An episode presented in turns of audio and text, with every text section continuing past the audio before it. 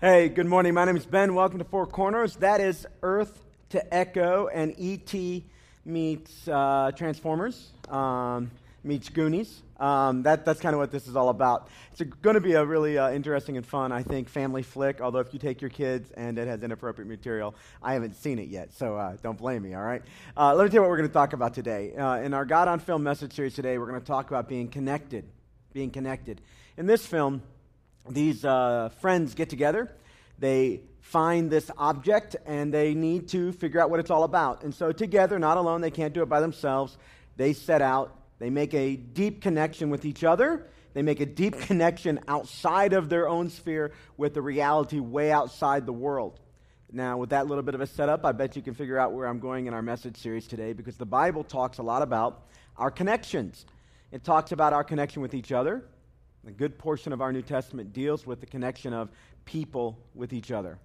But it also talks about our connection to God, our connection to God, how that is to happen, why it should happen, and how we can participate in with uh, our connection, how we can participate, with God in our connection with Him. So, connections is a really, really big deal in the Bible. In fact, we could say it this way if we wanted to kind of do it in shorthand. We could say that, uh, in one sense, your being a Christian or not, that is, your being a follower of Jesus or not, is all about your connection. It's all about who you're connected to. So maybe you've heard it uh, put something like this that in a relationship with God, there are two primary ways people attempt to connect. They either attempt to connect with God through religion, through a set of obligations, a set of forms and uh, rituals and customs through, through religion, or they attempt to connect with God through a relationship. A relationship, as the Bible describes it, to the Heavenly Father through His Son Jesus, the one and only way to have a connection with the Father. And so it's really, really honest to say that we can only have a connection to God because of a relationship with Jesus.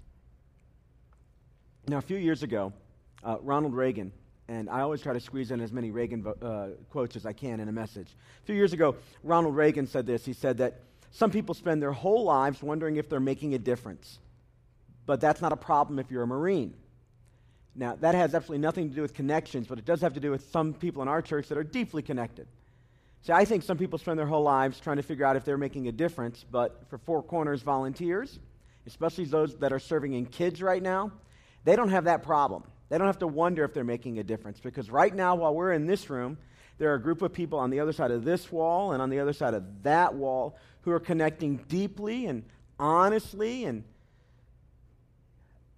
it's an, in, in, an amazing way. They're connecting not only deeply and honestly, but they're connecting in fun and meaningful ways with our students, with kids, preschools over here, and kids over here. And those connections that they're making help every one of us that are parents in this room. It helps every one of us that aren't parents in this room that believe in what God's doing in the world because those connections being made outside of these walls right now are going to plant seeds in those kids' lives. And the connections that they're having happen in this very moment are going to produce fruit in their lives on and on and on. It's going to produce lives in, uh, fruit in their personal lives. It's going to produce fruit in the world. It's going to produce fruit in our church connections are very, very important. And some people understand that, how important the connections are. And so they're careful, they're conscious about their connections that they're making. And when they are, they can leverage them for greater impact, for deeper connection, for real significance in those relationships. So I want to take you to a handful of places in the Bible where uh, we, we, we learn about the types of connections that we're encouraged to have as followers of Jesus. So, our first passage today is Romans chapter 12, verse 5. Here's what the Bible says Even though we are many individuals, Christ makes us one body and individuals who are connected to each other. Paul's writing this letter to the church at Rome, and he says, Of course, we're all individuals. You have your own identity, and when you come to Christ, you don't lose that. But even though we're individuals with our own identities and goals and experiences and histories, what God does is a spiritual thing, and He brings us together, not as just individuals, but as one body. As many individuals who come together connected to each other. And so, in some places in the New Testament, the, uh, the Apostle Paul kind of teases out what it means to be one body. he, he talks to us about what it means to be spiritually connected. So there are about a handful of metaphors he uses to help us understand this. And I think by unpacking them just a little bit, what we can do is we can understand just how rich and powerful and meaningful and special it is to be connected. So here's our first metaphor what it means to be spiritually connected. It's like being built into a building. This is one of the ways that our New Testament unpacks what it means to be connected. So, Ephesians, again from Paul, chapter 2, verse 22, eh, here's what he says And in him, in Jesus, you too are being built together to become a dwelling in which God lives by his Spirit. When the Bible begins to unpack what does it mean to be connected to God and to each other, what does it mean that we're individuals, yet not just individuals, we're one body, one of the images that we're given to help understand that mystery, that specialness, is the image of a building. And we're sitting in one right now.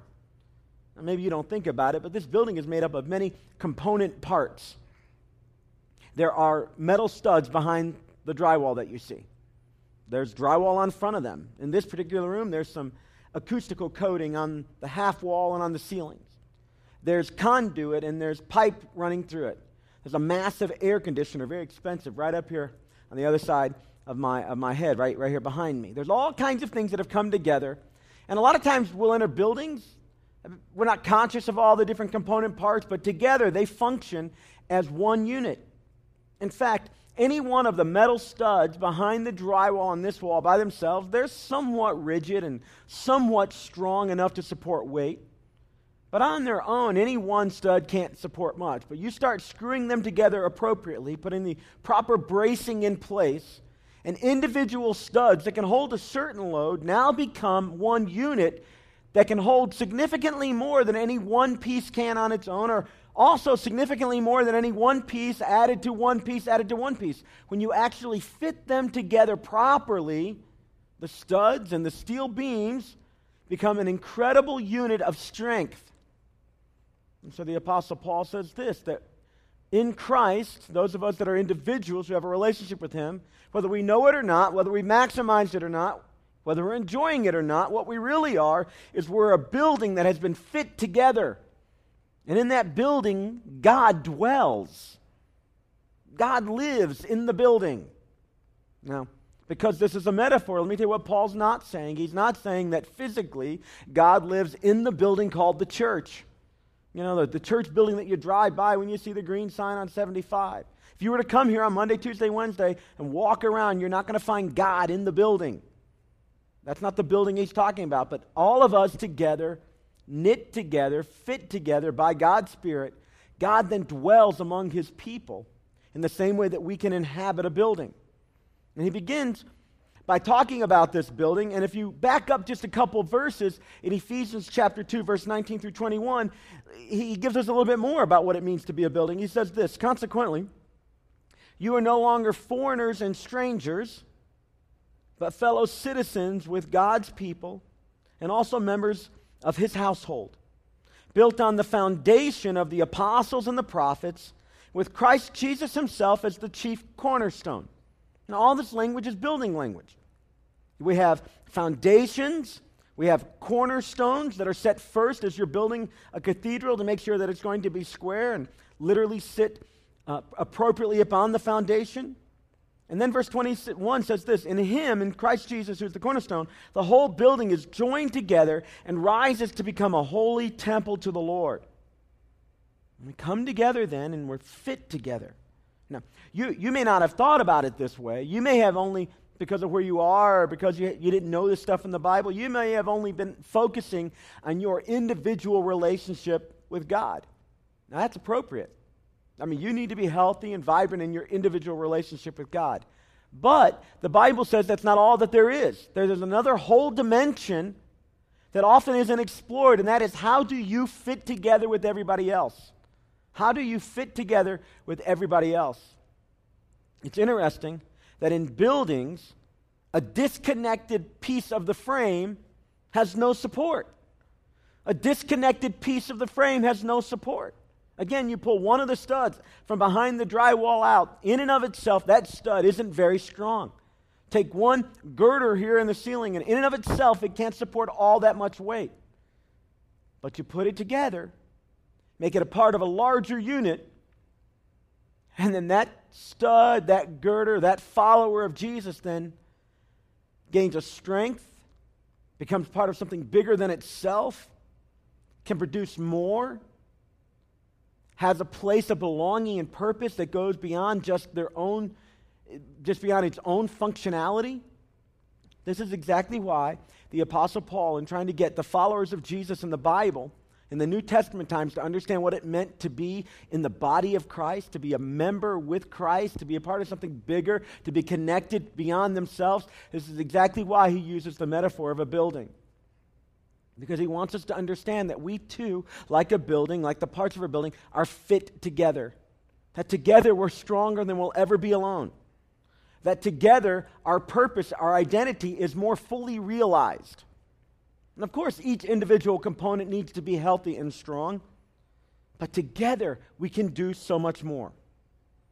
So when Paul's trying to help us understand by the inspiration of the Holy Spirit as he's writing these letters that become our Bible, what it means to be spiritually connected. He says it's like being built into a building, but here's another way that he describes it. He says it's like being joined in a body. It's like being joined in a body. Again, to that same church at Ephesus, he writes these words just a few chapters later. Ephesians chapter 4, verse 25. He says, Therefore, each of you must put off falsehood and speak truthfully to your neighbor, for we are members of one body. It's interesting what he says here. He's trying to urge people to tell the truth, to not lie, to not put up false fronts, not to be uh, pretentious, but to speak the truth to one another. He says, and here's, here's why that's important because you don't function alone. I mean, if you were to function alone, do all you can to get all that you want to, to maximize what you believe is the most important and best reality for you. Go ahead and do that. But you're not alone, he says.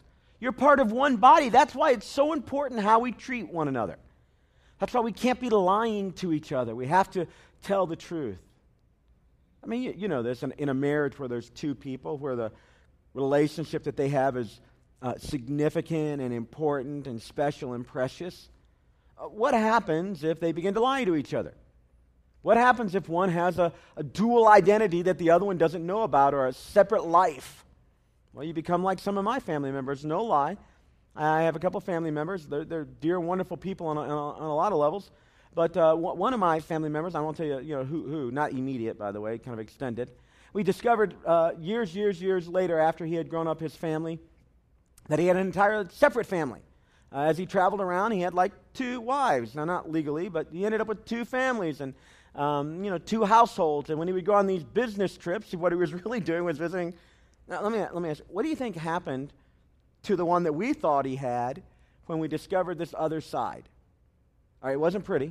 It's kind of interesting. Morbidly, we couldn't stop, like, tell us more, please. How does this function. Uh, but, but what happened was is the lies, the deception over time, though they could be maintained, eventually began to crumble. And the relationships that he did have couldn't sustain that kind of falsehood and, and duality. So Paul says, because we are a body, because we come together, because we're joined together, we're not separate but one, how we treat each other is incredibly important. So you got to tell the truth to one another. He, he says in Romans chapter 12, verse 4 and 5, he says, For just as each of us has one body with many parts or members, and these members do not all have the same function, so in Christ we, though many, form one body, and each member belongs to all the others. And he goes straight for the metaphor of the human body. He says, You know, I have fingers and toes and legs and arms, and in and of themselves, it's very odd to separate them. I mean, if, if I were to take a hand and kind of lay it up here, put it on, again, by itself, that, that's kind of odd. It's strange looking. But a hand fit to an arm connected to a body, now that hand can function and work together. And how incredibly stupid it would be for a finger to say to the hand, Look, I don't really need you. You're not important to me. And how dumb it would be for a toe to say, Hey guys, I'm going to go and do my own thing. Because separated from the body, their purpose, their identity isn't fully realized. And though it may feel empowering for an individual component of the body to say, I'm out to do my own thing. Once you separate from the body, there's a problem. Typically, death ensues, all right? So in Colossians, again, Paul, who's teasing out these metaphors, he says to us in chapter 2, verse 19, they have lost connection with the head, from whom the whole body, supported and held together by its ligaments and sinews, grows as God causes it to grow. In Colossians, Paul's describing a situation where parts of the body of Christ have pulled away. And he says, here's what that's like it's like a part of your body being separated from your head, the control center of your body. When you walk away from a relationship with God and the body of Christ. And so when you're disconnected, it's to some degree not useful in the way that it was. It harms materially the whole body, and it harms materially the specific one that's separated. Because the truth is, in a body, a disconnected part dies. That's what happens. In a body, a disconnected part dies, it struggles. And through modern science, if somebody were to be injured and maybe accidentally with a saw cut off a finger or something, in an appropriate amount of time, you can bring that part back together, sew it up, and because it gets reconnected, it can heal. This is exactly the imagery that Paul's alluding to when he wants us to think about how special it is that we can be connected to one another. Not only are we connected to God through his son Jesus, we get to be connected to one another. It's like a building, it's like a body, it's also like being attached to a vine. Being attached to a vine. Now, when Jesus was trying to get his followers to understand what it was to be connected, this was the metaphor that he went to. He went to the image of a vineyard, a plant that has roots in the soil and a stalk coming up out of the soil, and then branches coming out, or vines coming off off the branches. It, it, being connected spiritually is like being attached to a vine. So Jesus says in John chapter 15, verse 4 and 5, he says, Remain in me, remain connected to me, as I also remain in you. No branch can bear fruit by itself, it must remain in the vine. Neither can you bear fruit unless you remain in me. He says, I'm the vine and you're the branches. So Jesus looks at his followers right in the eyes and he says, Here's the deal. You're connected to me. And so do what you can to remain in me, remain connected. Because if you get disconnected from me, the branch is going to wither, the vine's going to wither. It's not going to produce fruit, it's not going to do what it's supposed to do. So, the way to understand my connection to you, Jesus says to his followers, is this I'm, I, I'm like the center, and you branch off from me. So, stay connected, stay close. It's a powerful metaphor to understand this principle of connectedness. Paul picks up on it, and in Romans chapter 8, he says these words The Spirit Himself testifies with our spirit that we are God's children. We are God's children. Paul says that there's a, a functioning God's Spirit where He communicates to us that we're connected to that root, that we are offsprings of that root. And we see the blending of a couple metaphors here. There's both the idea that we're connected to a vine, and then there's the idea that we're also offspring from that vine in the same way that children are offspring from their parents. That this is part of the function of the Holy Spirit. What He wants us to understand, what He wants us to, to, to, to, to learn, is that we are connected. Now, I'm taking a lot of time to push just how clearly the Bible says that we're connected. Now, let me tell you why. I'm doing this because in our culture, it seems like maybe more than any other time in, in human history. That, that's my observation from reading and studying Christian history and, and, and, and Western civilization. It seems like in America, in the Western world, at this point in time, we are more individualistically minded than maybe at any other time in history. Our technology allows us to rarely leave the home. We don't have to leave to shop. We don't have to leave to be entertained. We don't have to leave to, to have, uh, you know, learning. We can do a lot of our learning right at home. And our individualism grows. And in, in fact, in, in America, rugged individualism is a value that we prize. And it's true that as an individual, you are responsible for yourself. You can't be waiting on everybody else to do all that you would like them to do so that you could be happy. That, that's the definition of, uh, of insanity. You're going to run yourself crazy waiting on everybody else to make you happy. So, you as an individual, you matter. But when the Bible wants to talk about our value and worth, it almost always couches it in terms of how we're connected to other people. The fact that we belong, that we're integrated together. And, and, I, and I think that, that in churches like ours, where, where when you walk in and it looks like we have it all together, and you look around and the band is phenomenal, and kids' ministry is, is popping, and hospitality looks great. It's real easy to think that, you know, you could, your, your role is to walk in and kind of absorb what's offered that kind of just magically happens. But what you don't see a lot of times is behind the scenes, and those of you that serve, you know this is true, that behind the scenes there are a group of people. There isn't one or two individuals, there's a group of people that have come together, and together they're working on creating a place where, in in our language, people can come and experience real love now. I mean, if you serve on a team around here, you know that it's only through the connectedness that the specialness of a place like this even happens. And so you take this rugged individualism that is Americana, and, and you take the idea that a lot of us are a little kind of selfish. Let me just say this about me. Sometimes I can be a little selfish as I engage the different environments of my life. And maybe you're not fully aware that it takes a, a fully committed individual member being part of a team to pull off something like this. And then church then becomes not something that I'm a part of, not something that I'm essential to, not something where I'm a part of the whole, but it becomes something that if it works for me, good. If it doesn't, that's fine as well. It's not all that essential. But do you understand that in the New Testament, there was no individual Christians doing their own thing. That, that just wasn't the reality. There was always the body of Christ gathering together. And it literally was always communal.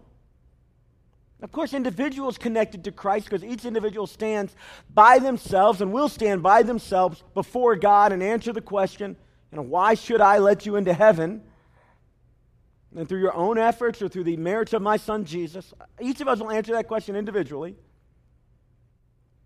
But on this earth, we live our lives always, according to the New Testament, in union together. And I think that's a, a push.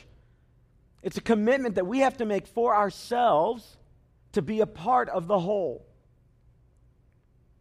And what I want you to understand today is that, of course, you can come to a place like this and get your individual fix. And especially if you're coming wounded and broken, as we all are, sometimes you have to come just for you. But understand that for us to be the church that God has called us to be, to make the impact that He's called us to make in this world, we need you. I mean, you're not auxiliary to what we do. You're not ancillary to the movement of what God wants to do in North Cincinnati. You're a part of the whole. And one or two pieces can be missing. We could pull one stud or two out of the walls and we're going to be just fine. You start pulling multiples out. You start taking out, you know, eight, nine of these girders in this room. And now we got a problem. You start lopping off parts of the body, and the body doesn't function like it's supposed to. Now, if you're a rugged individual, you say, oh, that doesn't really matter. But if you, get under, if you begin to understand the specialness of connection that the Bible describes for those of us that are following Jesus, how we really are together, if you can remember the specialness of, of, in the marriage metaphor of being connected together, then you begin to get the sense of what God's trying to do in the world by allowing you to have a relationship with Him through His Son but also knitting you together with other people that the Bible calls our brothers and sisters. So, in the metaphor of the vine, on plants, a disconnected branch can't bear fruit. We're called to bear fruit for Christ with our lives. But it's this metaphor of the family that I want to turn to right now that really, really, I think, pushes this to great clarity. 1 Timothy chapter 3, verse 15. Paul writes these words. He says to Timothy, the young pastor that he's trying to mentor, If I'm delayed, you will know how people ought to conduct themselves in God's household, which is the church of the living God, the pillar and the foundation of the truth. God's household is the church. It's the church of the living God, and the household that becomes the pillar and the foundation of truth.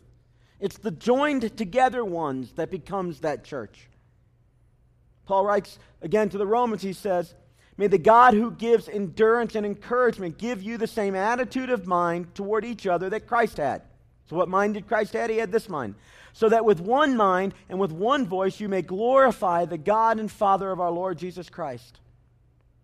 So, accept one another then, just as Christ accepted you in order to bring praise to God.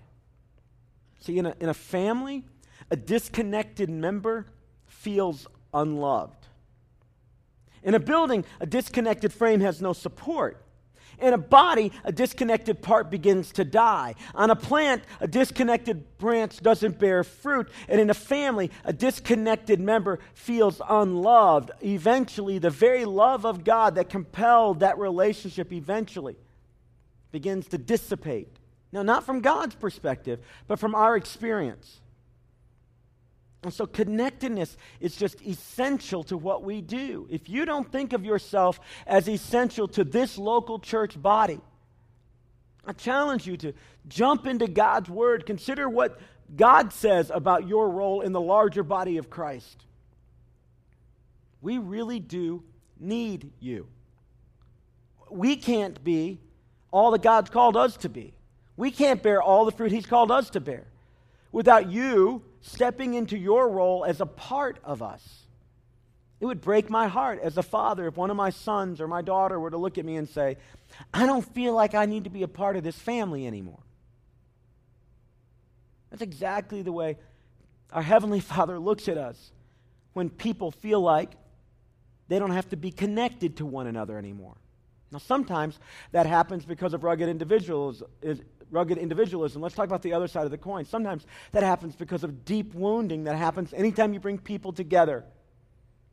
You know, one of the challenges of being, in the metaphor of a vine, part of a, a part of a, a larger plant, is that if one part of the plant gets ill, catches some type of disease, it's, it's uh, infested with, with insects, then sometimes that can bleed over to other parts that were otherwise healthy. Sometimes a perfectly valid and strong stud can be damaged as the other ones around begin to give way. And sometimes parts of a family, when they connect to one another, they bring pain and challenge. And so sometimes it's not rugged individualism that causes us to disconnect. It's pain or the fear of pain or the memory of pain or in hopes of avoiding pain. And that's why God says to us in Paul's words in Romans chapter 15 that we have to be very careful here to accept one another. Just as Christ has accepted us in order that we can bring praise to God. There's something about the way that we embrace one another, even knowing our faults and foibles. And when we do that, what actually happens is we glorify God and we strengthen the body. One more passage. Paul writes to the Corinthian church in the first letter, chapter 1. He says, I appeal to you, brothers and sisters, in the name of our Lord Jesus Christ, that all of you agree with one another in what you say, and that there be no divisions among you, but that you bring that you be perfectly united in mind and thought. And this is not to say that you can't have opinions. In fact, you should and we should disagree about certain parts. I mean, robust discussion is always a part of family and church and any healthy organization. But there are essential things that bring us together. And on those, we're being encouraged in this passage to stand united as one unit, putting aside the gray matter so that we can focus on the black and white issues with crystal clarity. And in this way, we take our individualism and we submit it to the lordship of Christ. Because division in Christ's body can bring all kinds of discord and damage. It's such a special thing to be connected to one another. I mean, more important than an adventure on some summer blockbuster. To be connected together in the adventure of living a life with God, storming the gates of hell together, making impact in this world, knowing that our role is essential, that the body of Christ isn't complete with lone members out there in the field not connected to the body, that the building isn't as strong, the vine isn't as fruitful, the family isn't complete. It's so essential that we have to fight hard to protect the, that unity and that specialness of the connection. When the Apostle Paul was writing all these letters that become our New Testament, as the Holy Spirit directed him to do so, there were two major emphases that he focused upon. One was making sure that people understood the uniqueness of Jesus Christ. So, a lot of Paul's writings have to deal with the uniqueness of Jesus, the man, the God, the one who gave his life and was resurrected. But the other half of his writing, almost exclusively, deals with this idea of being in unity together under the mission that Christ calls us to. We fight for it. We work hard for it. We protect it. We see our own role in it. We accommodate one another in the middle of it. Because the mission of Jesus in this world doesn't happen if there isn't profound unity. And so I'll say it one more time. You're essential. You may only see yourself as somebody who just comes every every other week, couple times a month and sits on a seat. We don't I don't see you that way. You're essential to what we do. Whether you serve or not, whether you give or not or pray or not. And I don't know all that God would like to do with your life in this local body. But I know that if He brought you here, and I don't think it's a mistake that you're here, and I don't think it's an accident, I know that if He brought you here, He doesn't want you on the sidelines. He wants you fully a part of what's happening. And that can look different because we're all individuals with different function and different form. You don't have to look like me, sound like me, talk like me, believe all that I believe. Of course not. But you can and you should. God calls you to come together and unite with this body to be God's force of change in North Cincinnati. You are essential to what God wants to do in this city.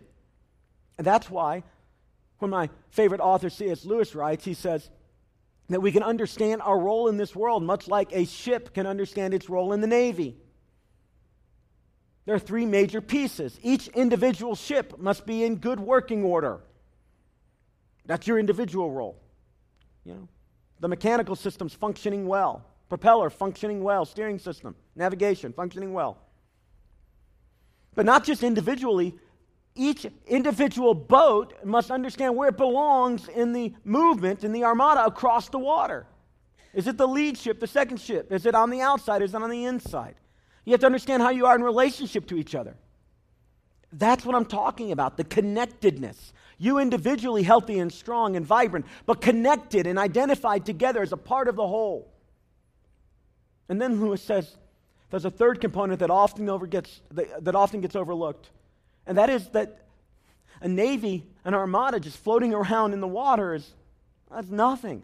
But when they have a mission and they're going someplace with intentionality, then, when each individual boat is in good working order, and when they know their place among the larger fleet, when those two things are happening, and then they finally they have a crystal clear mission of what God wants to accomplish in the world with them, then they're unstoppable. Then they're a force to be reckoned with. And all three things are essential. So, so let me ask you the, the basic question then. Have you committed yourself to belonging to a spiritual family? Like internally, have you made a conscious decision? God, I know you've called me to be a part of something bigger a spiritual family, the vine, the building, the body. Have you committed yourself to that? Is it just an add on, a tack on? Is it just because we have a good show? Is it just because I don't bore you completely to tears? Is it just because your kids love it and on occasion they get a bounce on bounce houses? Or are you a part of what God is calling this church to be and do in North Cincinnati? Now, the specialness of what God is doing is that He's called us to be connected to Himself, to each other. And then He's called these connected people to go out and make a difference in the world. And I want you to be a part of that. So why don't you do this? Why don't you grab out your Connect card and let's take a handful of steps together as a congregation. Next step A, every week for us, deals with that individual component that I've been talking about. So if you don't yet have a relationship with Jesus, I want you to consider checking next step A right there on your Connect card, and it says, Today I'm making Jesus my Savior and Lord. You're accepting what the Bible has said about you, that you're a sinner. I was too, by the way. In fact, I still am. I just, right now, happen to be a sinner saved by grace. And that's the same offer that Christ extends to you to cover your sin by his shed blood. And you put your faith in him and his resurrection. And God then connects you to himself through Jesus. If you want to do that, check the box. And when the offering bucket comes by at the end of service, you put this card in there and we'll communicate with you. You're not joining our church. You're not committing to give money. You're not joining a team. You're just saying, I'm putting my faith and trust in Jesus. And we'll send you some stuff from God's word about what that means. Or next step B, today I'm choosing to be baptized. I'm choosing to be baptized. You have questions, you want to get baptized, not sure, go ahead and check the box. We'll communicate with you, answer your questions, get you signed up on the next week that we have a baptism service. Or how about next step C? Memorizing Romans chapter 12, verse 5, one of the verses we use as a way of just remembering how special it is to be connected to God and each other. Even though we are many individuals, Christ makes us one body and individuals who are connected to each other. Or how about next step D? Join with me to pray this prayer each morning this week. God, help me to love in such a way that those around me feel accepted, and help me to work with others towards your agenda and not my own. I'm asking you to lay down just some of that rugged individualism and submit to the larger cause of Christ by working with other folks. Or how about next step E? I want to find a place to use my gifts at Four Corners have a 4C leader contact me. If you're not yet on a team, I'd like you to pray about that. And you can check the card, and you're not necessarily making a commitment to absolutely do it, but you're going to begin to explore. And we'd like to help you figure out how God's wired you up and where you fit into this body. So you can check that box, put the card in the offering bucket, and one of our leaders will be in touch with you to have an honest and straightforward conversation with you, listen to your passions and concerns, and hopefully find you a place to serve and be a part of this body. Let's pray about these things right now. Heavenly Father, I want to thank you that you have saved me and so many of my brothers and sisters in this room, that individually we're right with you. But God, beyond that, you have knit us together, a bunch of imperfect, failing, flawed individuals that you have knit together into your body. We're connected to you. We're a family. We're a building. But not just those static things. We are a force in this world. We have a mission to make a difference, and together we're able to do that in ways that individually we never could. Thank you for that privilege to be a part of what you're doing in this world. Now, Lord, I want to pray for my friends in this room who do not yet have a relationship with you, but right now they're declaring, Jesus, I'm a sinner, save me. Wash away my sin. I put my faith and trust in what you did on the cross and in your resurrection to secure a relationship with God. God, I pray for those of us in this room that haven't fully identified as being a part of the family of God. We've known it conceptually, maybe, but we haven't let our actions fully demonstrate that that's a commitment we've made. I pray that we'd grow in that. And this prayer, this message would be the beginning of that. I pray for those that are going to identify themselves as people who would like to ask, What's my role in this church? How can I be a part of what God's doing here? And I pray for all of us, God, that the mission you put in front of us to impact this region with your message, with real love now, that we'd be effective, that we'd be bold, that we wouldn't hold back, but we'd do all that you've called us to do. I pray this in the name of Jesus, the strong and holy Son of God. Amen. Amen.